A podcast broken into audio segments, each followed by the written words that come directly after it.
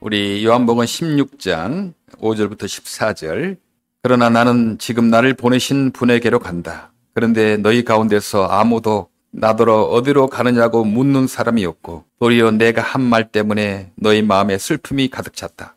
그러나 내가 너희에게 진실을 말하는데 내가 떠나가는 것이 너희에게 유익하다. 내가 떠나가지 않으면 보혜사가 너희에게 오시지 않을 것이다. 그러나 내가 가면 보혜사를 너희에게 보내주겠다. 그가 오시면 죄와 의와 심판에 대하여 세상의 잘못을 깨우치실 것이다. 죄에 대하여 깨우친다 함은 세상 사람들이 나를 믿지 않기 때문이요. 의에 대하여 깨우친다고 함은 내가 아버지께로 가고 너희가 나를 더 이상 못 볼 것이기 때문이요. 심판에 대하여 깨우친다고 함은 이 세상의 통치자가 심판을 받았기 때문이다. 아직도 내가 너에게 할 말이 많으나 너희가 지금은 감당하지 못한다. 그러나 그분 곧 진리의 영이 오시면 그가 너에게 모든 진리 가운데로 인도하실 것이다. 그는 자기 마음대로 말씀하지 않으시고 듣는, 듣는 것만 일러주실 것이요. 앞으로 올 일들을 너희에게 알려주실 것이다. 또 그는 나를 영광, 영광되게 하실 것이다. 그가 나의 것을 받아서 너에게 알려주실 것이기 때문이다.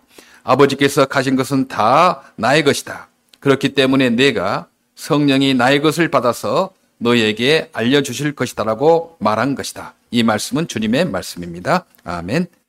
우리가 구원은 받고 또 이 땅에 살아가는 것은 우리 혼자의 힘으로 살아가는 것이 아니다. 우리의 구원도 우리 하나님의 은혜로 예수님의 십자가의 공로로 우리가 구원 받은 것이고 우리 죄 용서함을 받은 것이고 또 이 험한 세상 살아갈 때 우리 혼자서 이 험한 세상을 살아가는 것 아니고 예수님의 영이신 성령님 오셔서 우리에게 지혜 주시고 능력 주셔서 사탄을 이기게 하시고 세상을 이기게 하신다. 이제 그렇게 에, 말씀을 합니다. 예, 혼자 살게 하는 거 하지 않은 거죠. 그냥 뭐 진리다, 너희 따라서 알아서 해라 이런, 이런 것이 이, 아닙니다. 어, 우리가 어, 저도 한 30년 전에 워싱턴에 왔을 때 그때 나이아가라 Fall 구경 가려면 어, Triple A, AA에서 그 지도를 다 받았거든요. 그래서 여기 여기에서 나이아가라 Fall 버팔로까지 어, 워싱턴에서 다 지도를 연결해 가는 거예요. 그래서 그 지도를 따라가서 이렇게 나이아가라 Fall에 갔던 기억이 있습니다. 아마 미국에 오래 사신 분들은 아마 Triple A 종이 지도 이어서 여행했던 기억이 있을 것입니다. 네. 그렇게 자기 혼자 힘으로 찾아가야 되는 거죠. 그러나 지금은 GPS가 발달돼서 뭐 주소만 치면 나이가라 폴 주소만 치면 GPS로 그냥 종이 없어도 그냥 잘 따라가게 됩니다. 그런데 이 GPS도 참 문제가 있더라고요. 지난주 수요일 날 저희 목사 장단 뭐 저쪽 포크노에 목사 어떤 목사님 댁에 방문할 일이 있었어요. 그런데 분명히 제가 포크노 어, Hickory Road라고 다 쳤거든요. 그런데 이 GPS가 나중에 도착해 보니 Hickory Road가 아니고 Hickory Lane으로 인도한 거예요. 그런데 Hickory Road와 Hickory Lane 사이에는 30분의 차이가 있었습니다.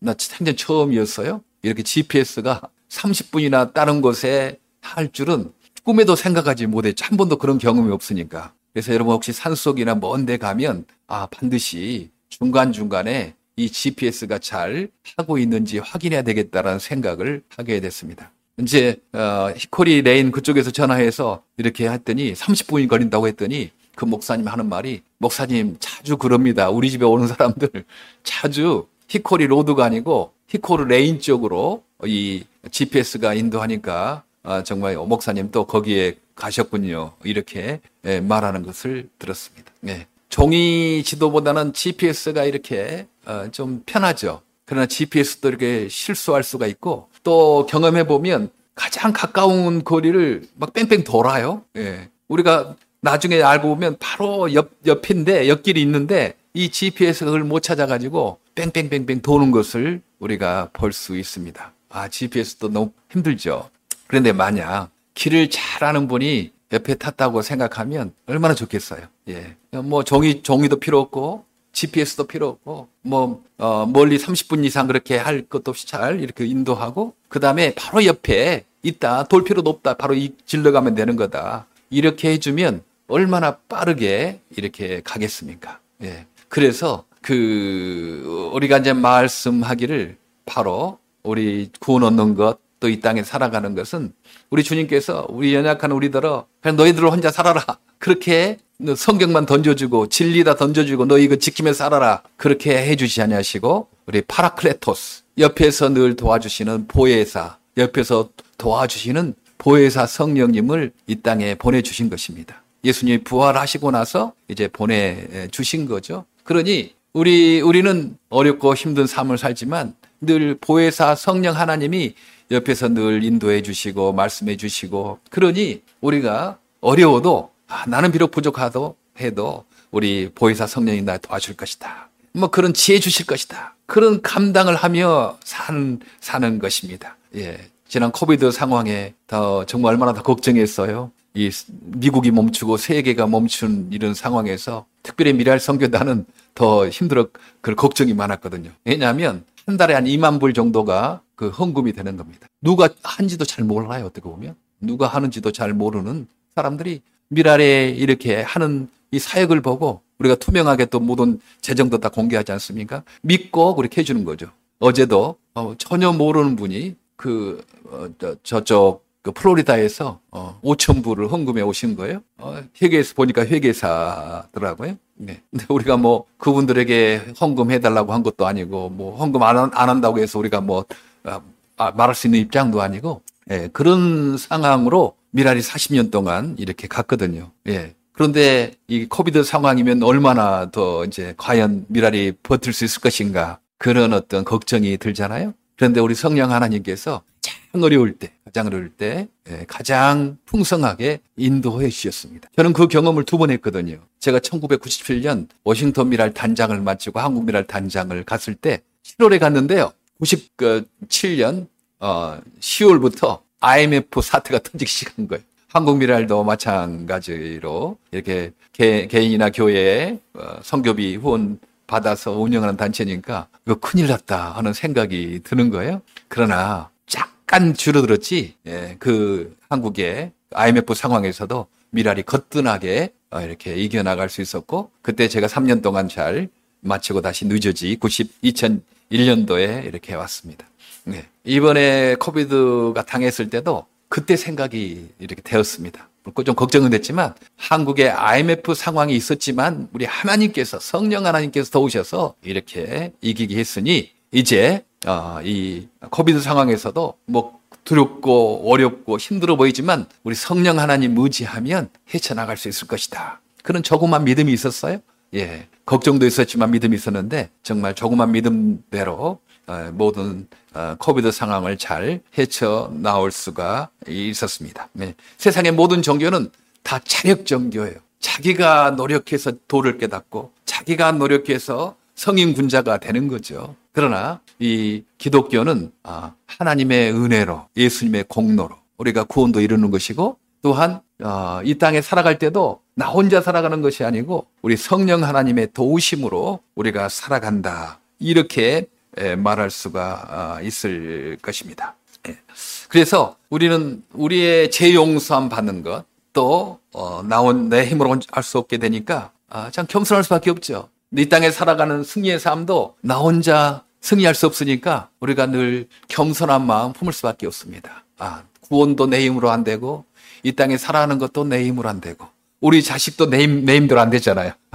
어떤 분이 그러더라고요. 골프 공과 자식은 내 마음대로 안 되더라. 이제 그런 말씀이 하고 있는데, 예, 어찌 골프 공과 자식만 내 마음대로 안 되겠습니까? 세상에 많은 부분들에요. 내 뜻대로, 내 계획대로 안 되는 부분들이 예, 너무 어, 많습니다. 그래서 우리는 기본적으로 겸손할 수밖에 없는 거죠. 구원도 주의 은혜로 이 땅에 살아가는 것도 주님의 은혜로 살아가니까 겸손함할 수 없고 또 용감합니다. 그래 나는 비록 부족하고 나는 좀 이렇게 능력이 없지만 우리 성령 하나님께서 나를 도와주시니 어, 내가 이 일을 감당할 수 있겠다. 이제 그렇게 생각을 하는 거죠. 네.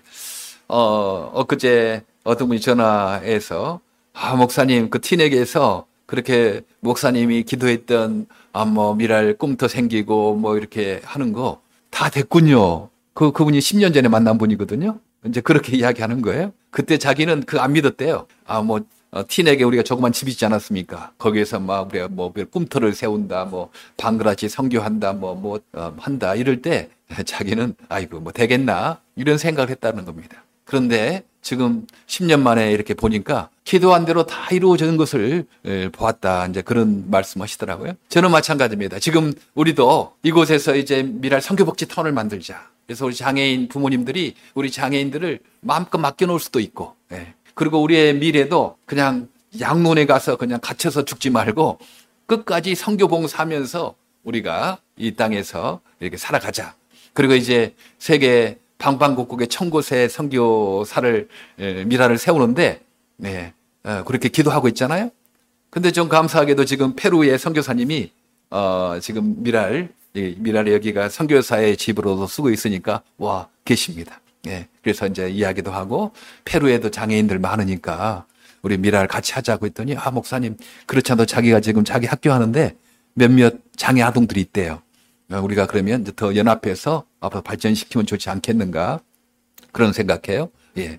그래서 교회도 세우고 학교도 세우고 예. 성교단도 세우고 복지대단도 세워서 자립할 수 있도록 하고 이제 그것들을 우리가 세계 천국 이상에 세운다고 이렇게 기도했는데 어, 정말 하나님께서 어, 우리 좋은 선교사님들을 이렇게 만나는 그런 기회도 있다고 생각합니다. 저는 바라기는 우리가 이 땅에서 다 이제 나이가 들고 하나님 나라 갈 때까지 이것이 성교복지 타운이 막 이루어지고 뭐 세계 천곳에 뭐 미랄 예, 이렇게 퍼져서 언젠가 유엔 총회처럼 한 손에는 십자가를 들고 오른손에 십자가 들고 왼손에는 자기 나라 국기를 들고 방글라데시 국기 또한 저기 뭐 과테말라 국기 페루 국기 이렇게 해서 함께 이렇게 그 집회할 날 분명히 있을 거라 생각합니다. 이번 어 우리 어 28회 사랑의 캠프도 지금 가테마라에서도 오고 어 또한 어, 어, 방글라데시도 오고 이제 계속 어, 오게 되거든요.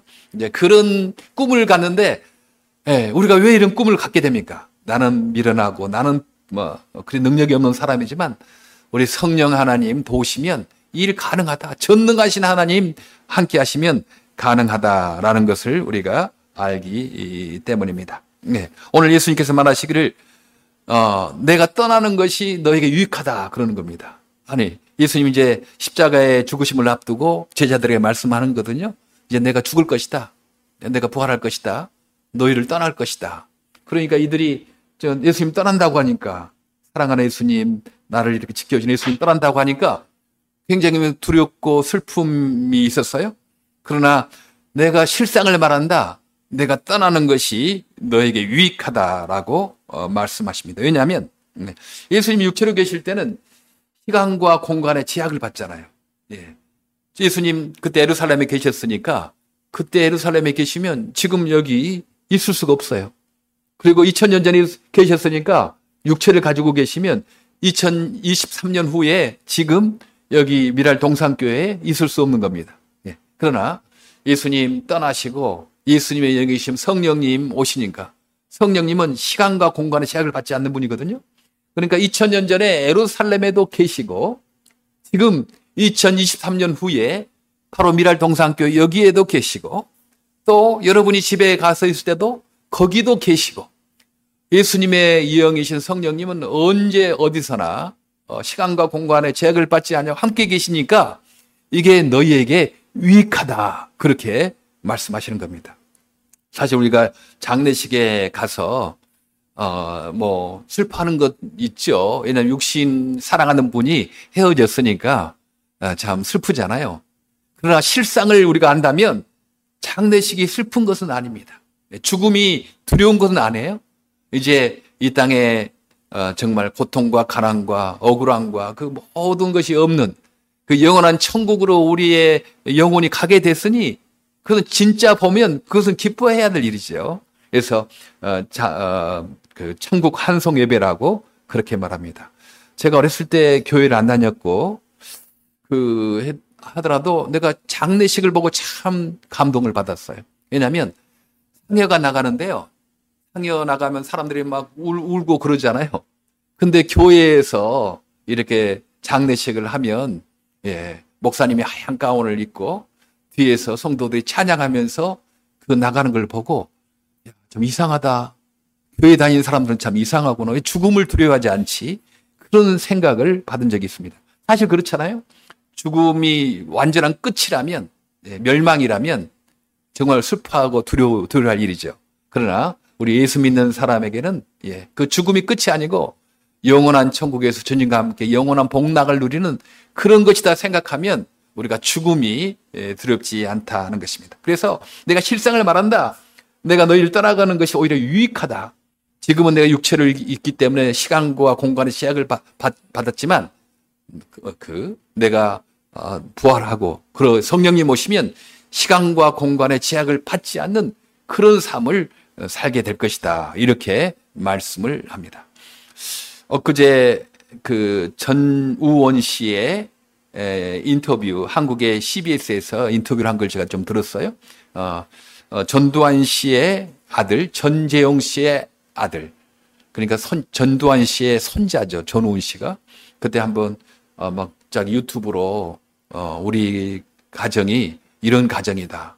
아, 전두환 어, 할아버지가 있는데, 인간적으로 할아버지 내가 사랑하지만, 우리 민족에게 많은 해를 끼친 분이시다. 그리고 돈을 그냥 수백억 이렇게 해놓고 자기들이 비자금으로 몰래 쓰고 있다. 이제 그것들을 폭로한 것입니다. 폭로해서 유튜브로 뭐, 뭐 전국에 다 이렇게 하게 돼서 지금은 이제 나 그 회개해야 된다고 생각해서 이제 한국에 들어갔어요. 그래서 강주 있는 분들에게 사과도 하고 이제 CBS에서 어, 김현정 뉴스 쇼인가 거기에 나와서 인터뷰한 것을 들었어요. 그랬더니 왜 당신이 이렇게 했느냐. 사실 그것 그냥 가만히 있으면 자기는 미국에서 떵떵거리며 살 수 있거든요. 평생 돈을 써도 다 못 쓸 돈이 있거든요. 근데 그는 그것을 폭로했어요. 돈 다 뺏기는 거죠. 그리고 집안의 미움을 받게 되는 거고. 이제 그런 왜 당신이 그런 폭로를 하게 됐느냐.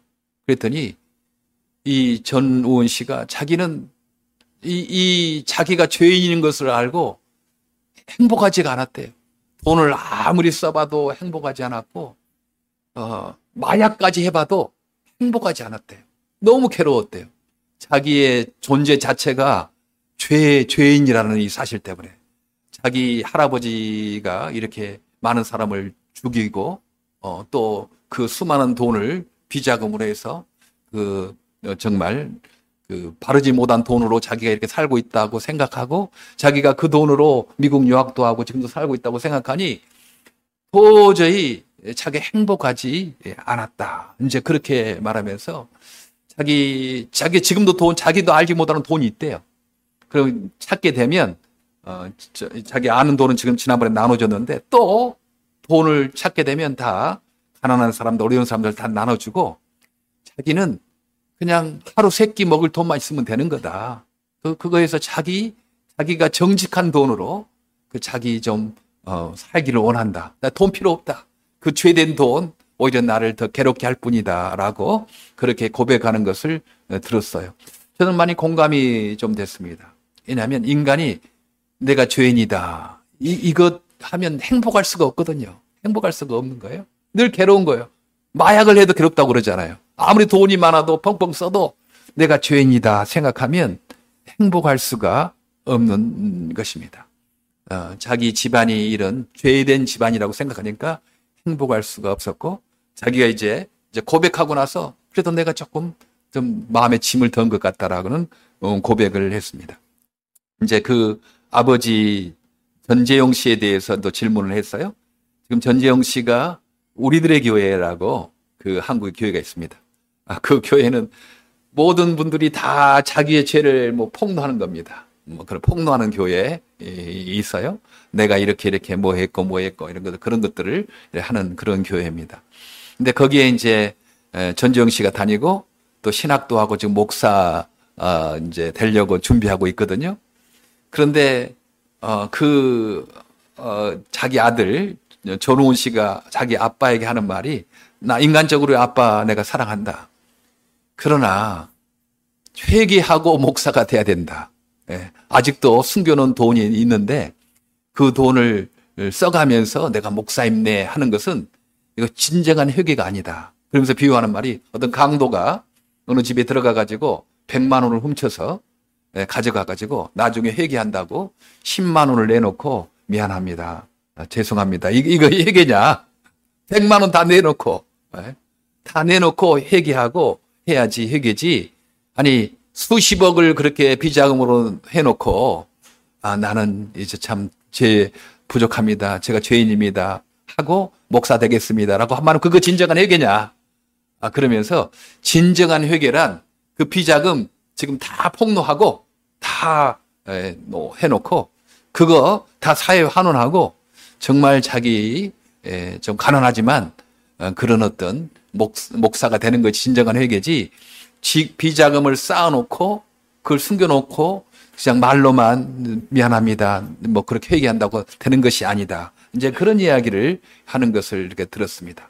그러면서 야 사람이란 사람이란 죄를 지고는 죄 죄의식을 갖고는 결코 행복할 수 없구나라는 생각을 다시 한번 하게 됐어요. 우리도 마찬가지죠. 우리도 예 우리는 반역자의 자손이지 않습니까? 아담과 하와가 반, 하나님께 반역을 한, 거, 한 거예요. 예. 전두환 씨 그 일가가 어, 우리 한민족에 있어서 반역을 한 것처럼 예. 그러니까 이 전호원 씨가 그것에 대해서 너무 힘들어 했던 것처럼 우리도 아담과 하와 우리의 조상이 하나님께 반역의 자손이다. 이제 그것을 어, 우리는 인정하는 겁니다. 예. 이것 때문에 괴로웠다고 그러잖아요. 그래서 죄라고 그러는 거예요. 사람 도둑질하고 그다음 거짓말하는 것만 죄라고 하는데 그것은 죄의 잎사귀 뿐이죠. 진짜 죄의 뿌리는요. 나는 반역자의 자손입니다라고 그것을 인정하는 것이 필요하죠. 전원 씨가 나는 전두환 씨의 자손입니다. 반역의 자손입니다. 이것을 먼저 인정한 거예요. 네. 그러니까 그 죄책감이 조금 사라지고 지금 있다고 했습니다. 이제 들어보니까 이분이 예수를 만난 것 같아요. 예수를 믿게 된 것 같아요. 그러니까 그 예수의 말씀에 진정한 회개가 무엇인지, 언제가 무엇인지를 이렇게 이때 보니까 자기 자신의 집안의 죄에서 이렇게 자기가 헤어날 수 없어서 자기가 먼저 인정하고 고백해야 된다. 이게 바로 우리가 죄의 뿌리를 인정하는 겁니다. 나는 죄인입니다. 전호원 씨가 죄를 지은 거 아니에요. 그분이 그, 그 사람이 도둑질하고 사람 죽이고 그런 거 아니에요? 예. 그 할아버지가 그 나쁜 방법으로 사람을 죽이고 어, 돈을 했던 그것을 인정하는 겁니다. 우리도 우리 죄 원죄를 벗으려면요. 하나님, 나는 아담과 하와의 그 반역의 조상인 그 자손입니다. 내가 그 인정합니다. 이게 죄의 뿌리를 우리가 인정하는 거죠. 그리고 우리가 또 하나님, 내가 지금 이러고 있는 것 어, 하나님께 갚아야 되겠습니다. 전호훈 씨가 가지고 있는 거 내가 정직하게 벌어서 쓴 돈으로 내가 살아야 되겠다. 그 부정한 방법으로 수억 쌓아, 쌓아놓고 자기가 사는 게 행복하지가 않다. 다 나눠주고 나는 내가 번 돈으로 내가 살아야 되겠다 라고 생각하며 그렇게 고백하는 것을 들었습니다. 오늘 죄란 의란 무엇입니까? 예, 도둑질하고 뭐 거짓말하고 그것 단순히 그것만이 아닙니다. 의란 무엇입니까? 내가 단순히 너른 사람 도와주고 뭐 이런 것만 의가 아닙니다. 성령님께서 우리에게 하는 말이 너희들은 원래 아담과 하와의 반역의 자손이었다. 나는 전두환 자손이었다라는 것을 인정하고 거기에서 그거 회개를 하는 것이죠. 예, 바로 성령님은 너희가 반역의 자손이었다. 너희는 죄인이다라는 사실을 우리에게 알려주는 것입니다. 그리고 또 의에 대해서, 의에 대해서 그것을 인정할 때 우리는 예, 우리 예수님의 공로로 우리가 의롭게 된다.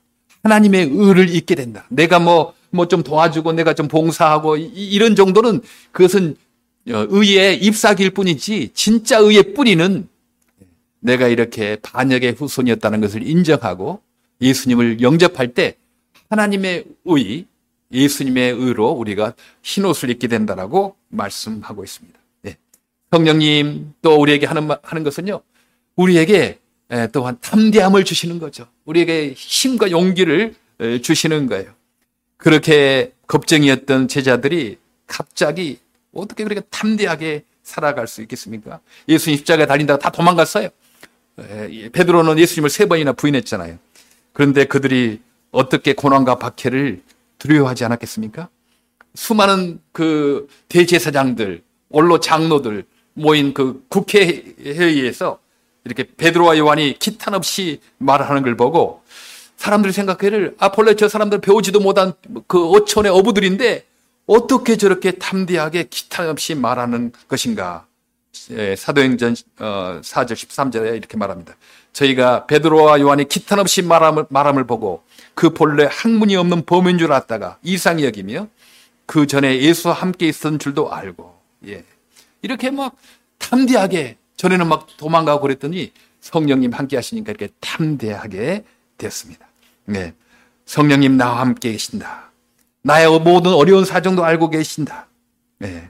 그러나 성령님과 나의 시간만 다를 뿐이다. 문제 해결은 진행되고 있다. 기도하고 있는 사람들에게는 문제 해결이 진행되고 있다는 사실을 우리가 믿어야 합니다. 성령님, 지금 내가 뭐 참 기도하는 거 뭐 안 되는 것 같고 뭐 그 늦은 것 같고 그러잖아요.